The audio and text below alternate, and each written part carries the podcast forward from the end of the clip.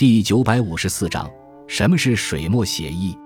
写意俗称粗笔，是与工笔相对的一种绘画技法，可分为大写意和小写意两种。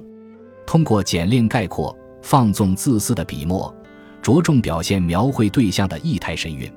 它出现于工笔人物画成熟之后，是由宋代的梁楷创造的。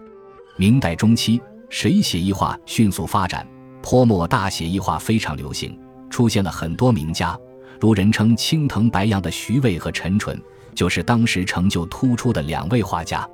徐渭是明代著名的书画家，是当时最有成就的写意画大师。他的写意花鸟用笔豪放，笔墨淋漓。